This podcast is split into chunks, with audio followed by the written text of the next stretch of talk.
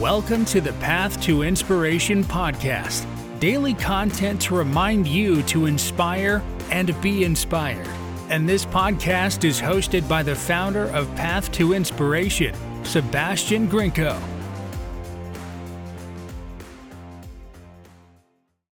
Florence Scovel Shinn The Power of the Spoken Word.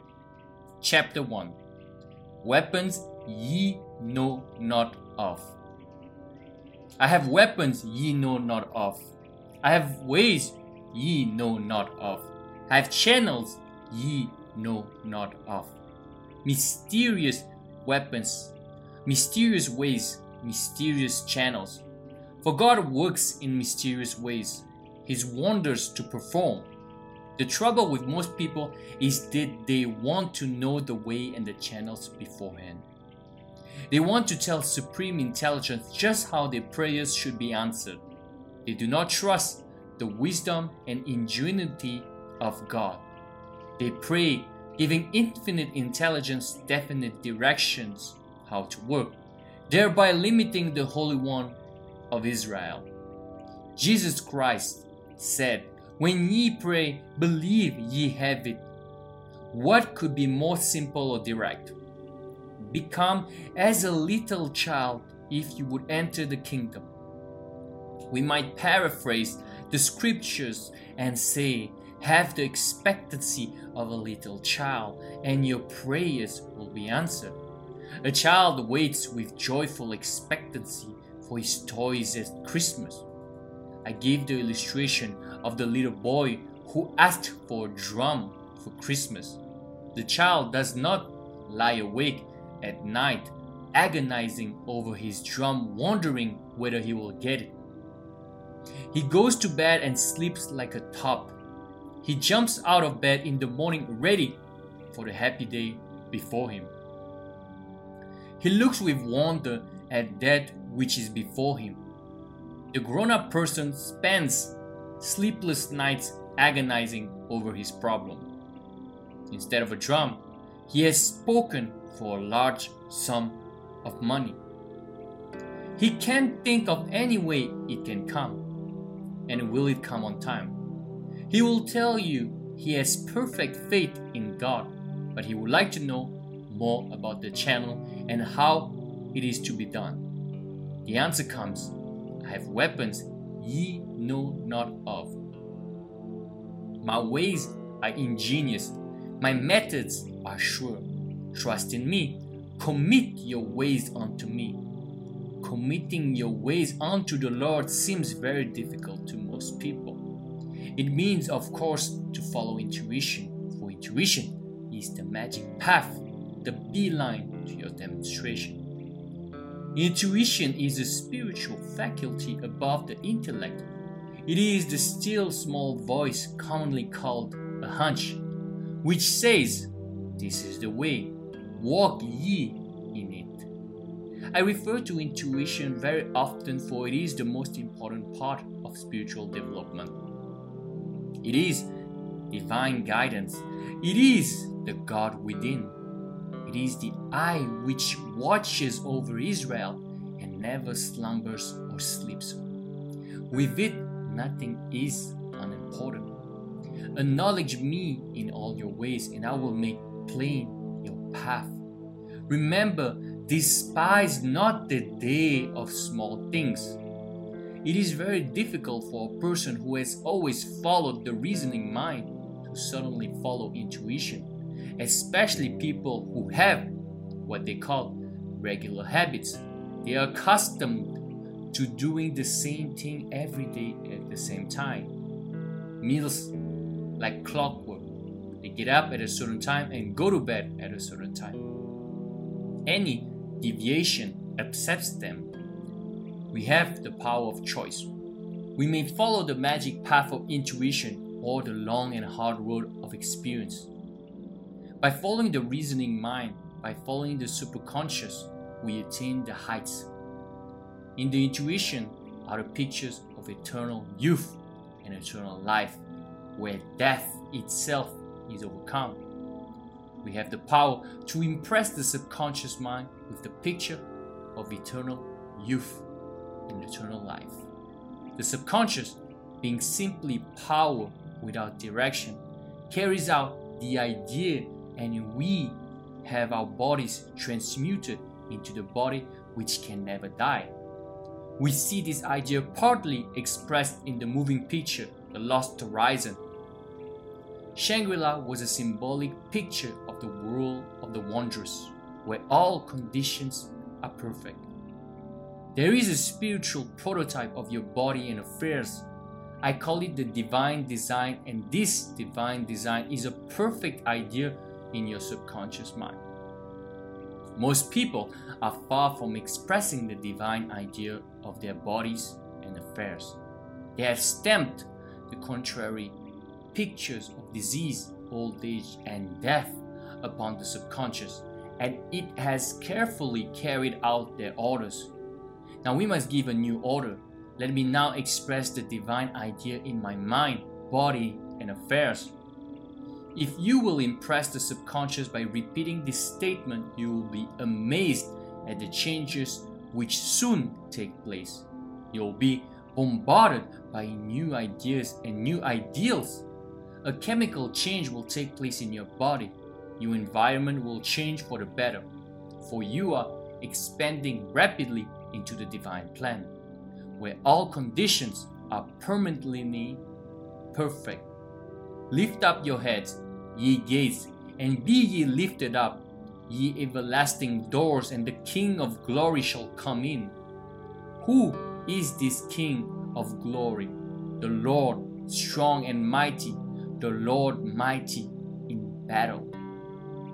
Now remember, the Bible is talking about thoughts and states of consciousness.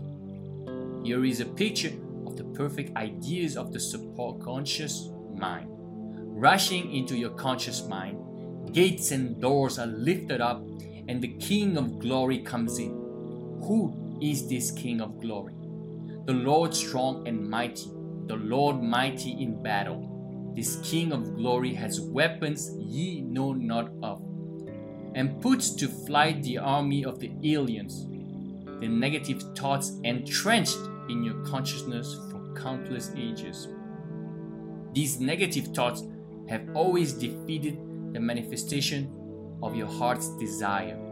They are the thought forms which you have built up in your subconscious by constantly thinking the same thoughts. You have built up a fixed idea that life is hard and filled with disappointments. You will meet these thoughts as concrete experiences in life, for out of the imaginations of the heart come the issues of life. My ways are ways of pleasantness. We should all build up in consciousness a picture of peace, harmony, and beauty, and someday it will push itself into visibility. The divine idea of your life often flashes across your consciousness as something too good to be true. Very few people fulfill their destinies. Destiny means the place you were destined to fill. We are fully equipped for the divine plan of our lives. We are more than equal to every situation.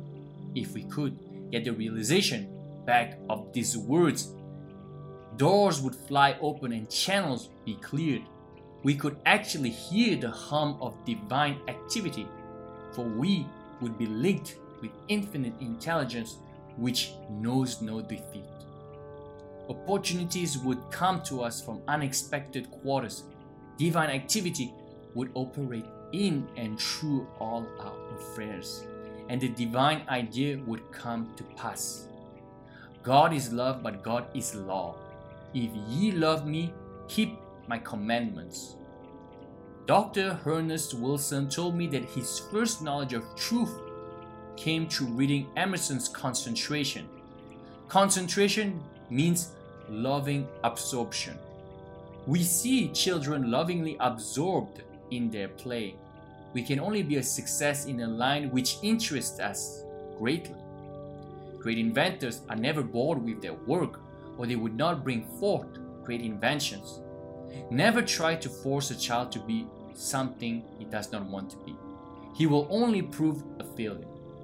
The first start towards success is to be glad you are yourself. So many people are bored by themselves. They have no self reliance and are always wishing they were someone else. When I was in London, I saw a man on the street selling a new song.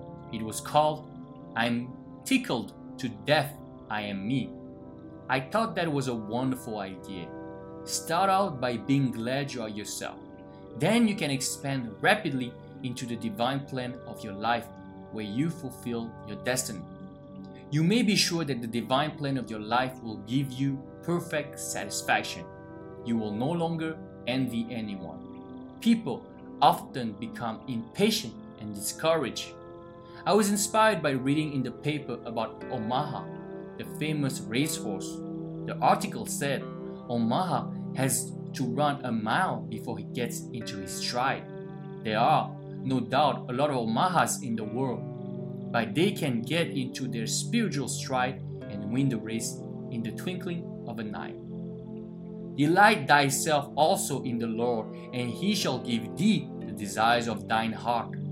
Delight thyself in the Lord, and he will give to thee the desires of thine heart. Delighting yourself in the Lord means to enjoy making a demonstration. To enjoy trusting God means to be happy in following your intuitive leads. Most people say, Oh Dieu, I've got to demonstrate money again. Oh Dieu, my hunches make me so nervous. I haven't the nerve to follow them. People enjoy playing golf and tennis. Why can't we enjoy playing the game of life? It is because we are playing with unseen forces. With golf or tennis, they have balls they can see and a goal which is visible to the naked eye. But how much more important is this game of life? The goal is the divine plan of your life where all conditions are permanently perfect. In all thy ways acknowledge him and he will make plain thy paths. Every moment we can link with intuition will give us as definite a lead as a signpost. So many people are leading such complicated lives because they are trying to think things out of instead of intuiting the way out. I know a woman who says she has a total knowledge of truth and its application, but the minute she has a problem, she reasons and waits and measures the situation. It is never solved. Intuition flies out of the window when reason comes to the door. Intuition is the spiritual faculty, the superconscious, and never explained itself. There came a voice before me saying, This is the way, walk ye in it. Someone asked me if the reasoning mind was ever any good. The reasoning mind must be redeemed. Trust in spiritual law and it will be given you. Your part is to be a good receiver. Prepare for your blessing. Rejoice and give thanks, and it will come to pass. I have weapons ye know not of. I have ways which will astound you. End of this chapter. End of this beautiful first chapter of the book the Power of the Spoken Word by Florence Scovel Shinn. I've discovered Flavel, love, sorry, Florence Scovel Shinn quite recently, and I am astounded by what I've read and what I've learned. And I'm still a very big fan and a student of Neville Goddard, Neville Goddard's teaching, Joseph Murphy's teaching, and of course David Hawkins' teaching. But I have to say, Florence Scovel Shinn is amazing as well. This chapter is fundamental and we have to unwrap a few things. The first thing, even though she mentioned it at the end of the chapter, is the love for oneself. And she didn't use those words, but I'm using those words. You have to love yourself and you have to be authentic with yourself and you have to be comfortable being yourself. And I know it's counterintuitive and counterproductive, Because by loving yourself and being authentic to yourself, you will soon realize that there are a lot of things that you will not accept anymore in your life, for they are not congruent with the person you want to be. For at the moment you decide to be the person you want to be and to be authentic and truthful to yourself, there are things, a lot of things, generally speaking, they are misaligned towards the person you want to be, you claim to be, your ideal self, your higher self, so to speak. So there are people, events, circumstances, content, even books, music, movies that you will not indulge in anymore. And yes, you might go through a phase that is turbulent, but it is well worth it. But this is the premises of the chapter, in my interpretation, of course. So remember always to be okay with who you are, and you don't need to dig deep to know more about your desires because by virtue of shining the light of love towards yourself, unconditional love, that's what I'm talking about. Things will unfold naturally in a sense that you will start to unravel and see things that you have not seen before, or things that you have seen, but because the awareness you put on is uh, combined with the unconditional love, this shine will sorry, this light will shine ever so brightly on the things that you saw vaguely before, if it makes any sense. So remember to always shine the light of love on oneself and always strive, quote unquote, to be more and more authentic. There's a famous quote by Earl Nightingale that says, that success is the progressive realization of an ideal self. The key word there is progressive. You won't necessarily know, nor should you know, at any given time, your full aspect of who you are, your authentic self. But as long as you use unconditional love and you do it regularly and you strive to do it as much as you possibly can, things will unfold in a way that you will see things and you will be more and more of who you are. Which means that you will do, say, think things that are aligned with what resonates truly with who you are. And those are just words and they might resonate with you right now or not, but you have to understand it and feel it inside to truly fathom what I'm talking about. That being said, I hope that what I just said will make a certain level of sense so you can move forward should you have any problems in this domain. So that's very important, and I digressed a bit, but it was important. So, loving oneself and being authentic, that's number one. And the follow up to this is to understand that we need to have faith. What is faith? Faith is persistence, and persistence is faith. That's a direct quote by Earl Nightingale. I know we're talking about Florence Scovel Shinn, but Earl Nightingale has a bunch of quotes that apply to what I'm saying right now and what I just read from Florence Scovel Shinn. The faith you have is not only the trust, which is also part of faith, the trust you have in knowing that your vision is more important than what you see with your own eyes. And by that, I mean that you need to trust that the ways of God, the ways of the universe, whatever you want to call it, are greater than yours. She said it very eloquently, and I've put it in my notes somewhere. But she said some things along the along the, the lines of, and I'm paraphrasing that as soon as the reasoning mind comes knocks on your door, the intuition leaves. And we are not necessarily taught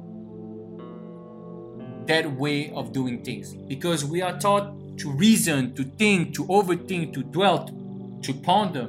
We are not taught to have a vision, to be faithful, to persevere in this vision, in this assumption, and let the world shape itself towards our desire, towards the fulfillment of our desire. And that's a whole learning curve that we all need to go through.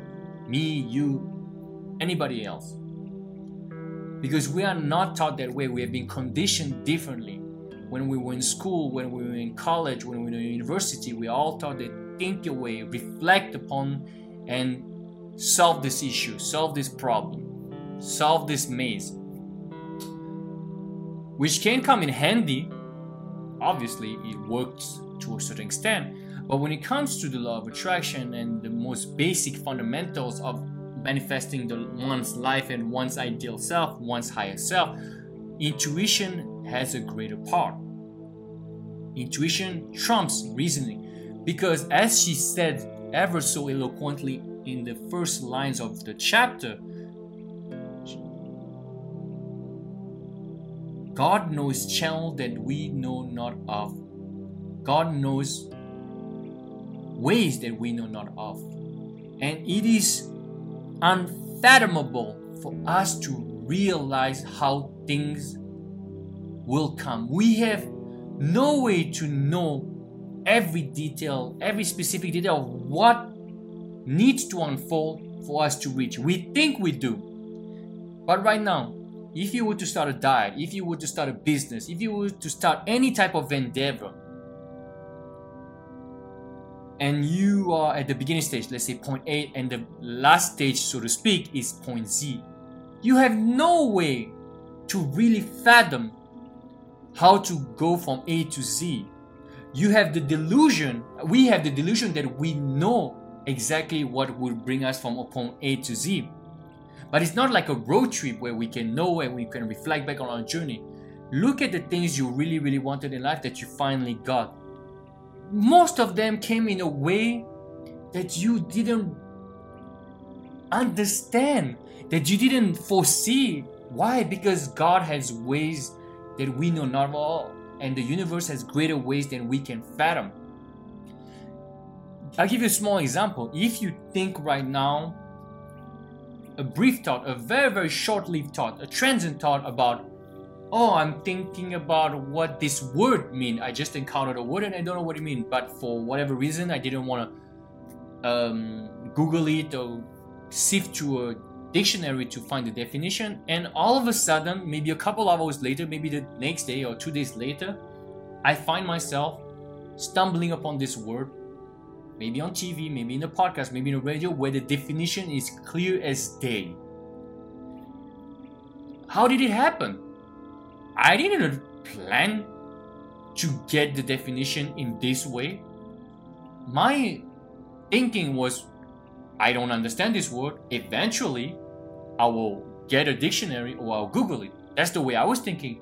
But then it came in a way where I didn't need to make myself do anything because the world, the universe has pushed me, quote unquote, to get the definition in the fastest way possible.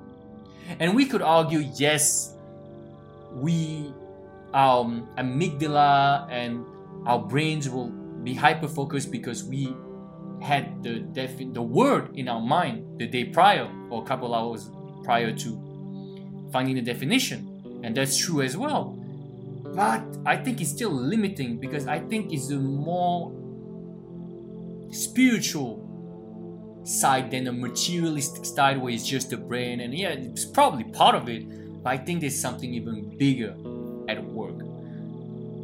So even in the teachings of Neville Goddard it tells you very clearly that living in the end wills the means to get to the end. In other words once you have this vision and you are staying faithful to this vision the world, circumstances, the bridge of events, people, yourself included, everything will be moved in a way to shape your world and translate what you have imagined in your 4D reality to your 3D reality. In other words, what you have imagined will become what you can see what is tangible. The intangible becomes the tangible, the concrete. And for that, you need to let go and you need to have trust. And not only do you need to trust, it's not only that you need to trust for one day, you need to have faith until you can see it. That's persistent assumption by Neville Goddard. You need to persist and have faith that not only this was go- is going to happen, but this is my vision, and I will stay faithful to this vision no matter what I see. And this is the exercise that is kind of hard because you cannot let what you see in this world, what you feel, what people tell you, what events will show you, your interpretation of these events. You have to be stronger than all of this because a lot of things might seem, and that's very important, might seem that they are not working to your benefit. But you have to believe they are. You have to persist at the very least to believe that everything is working out for your benefit. And if you can do this the majority of the time and not react to the circumstances that might seem like they are not working to your benefit, then you're good. But it is a discipline, and some people can do it effortlessly because they are just that good at being positive. But for the vast majority of us, it is hard to live in your imagination and not let what you see, which is not the real world, is the reality you see. But the reality you see is preceded by the imagination, deliberately or not. Remember that. So, what you see in your imagination is more real than what you see right now.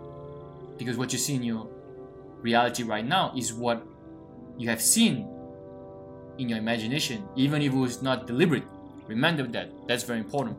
If you don't understand this, if you don't believe in that, then I guess you should not listen to what I'm saying. But that being said, remember one thing have faith, have trust in your vision, and have the fortitude and the composure to keep having this calm confidence no matter what is happening. Thank you for listening. This was the Path to Inspiration podcast. For more information, go to pathtoinspiration.com for more content or sebgrinko.com for coaching.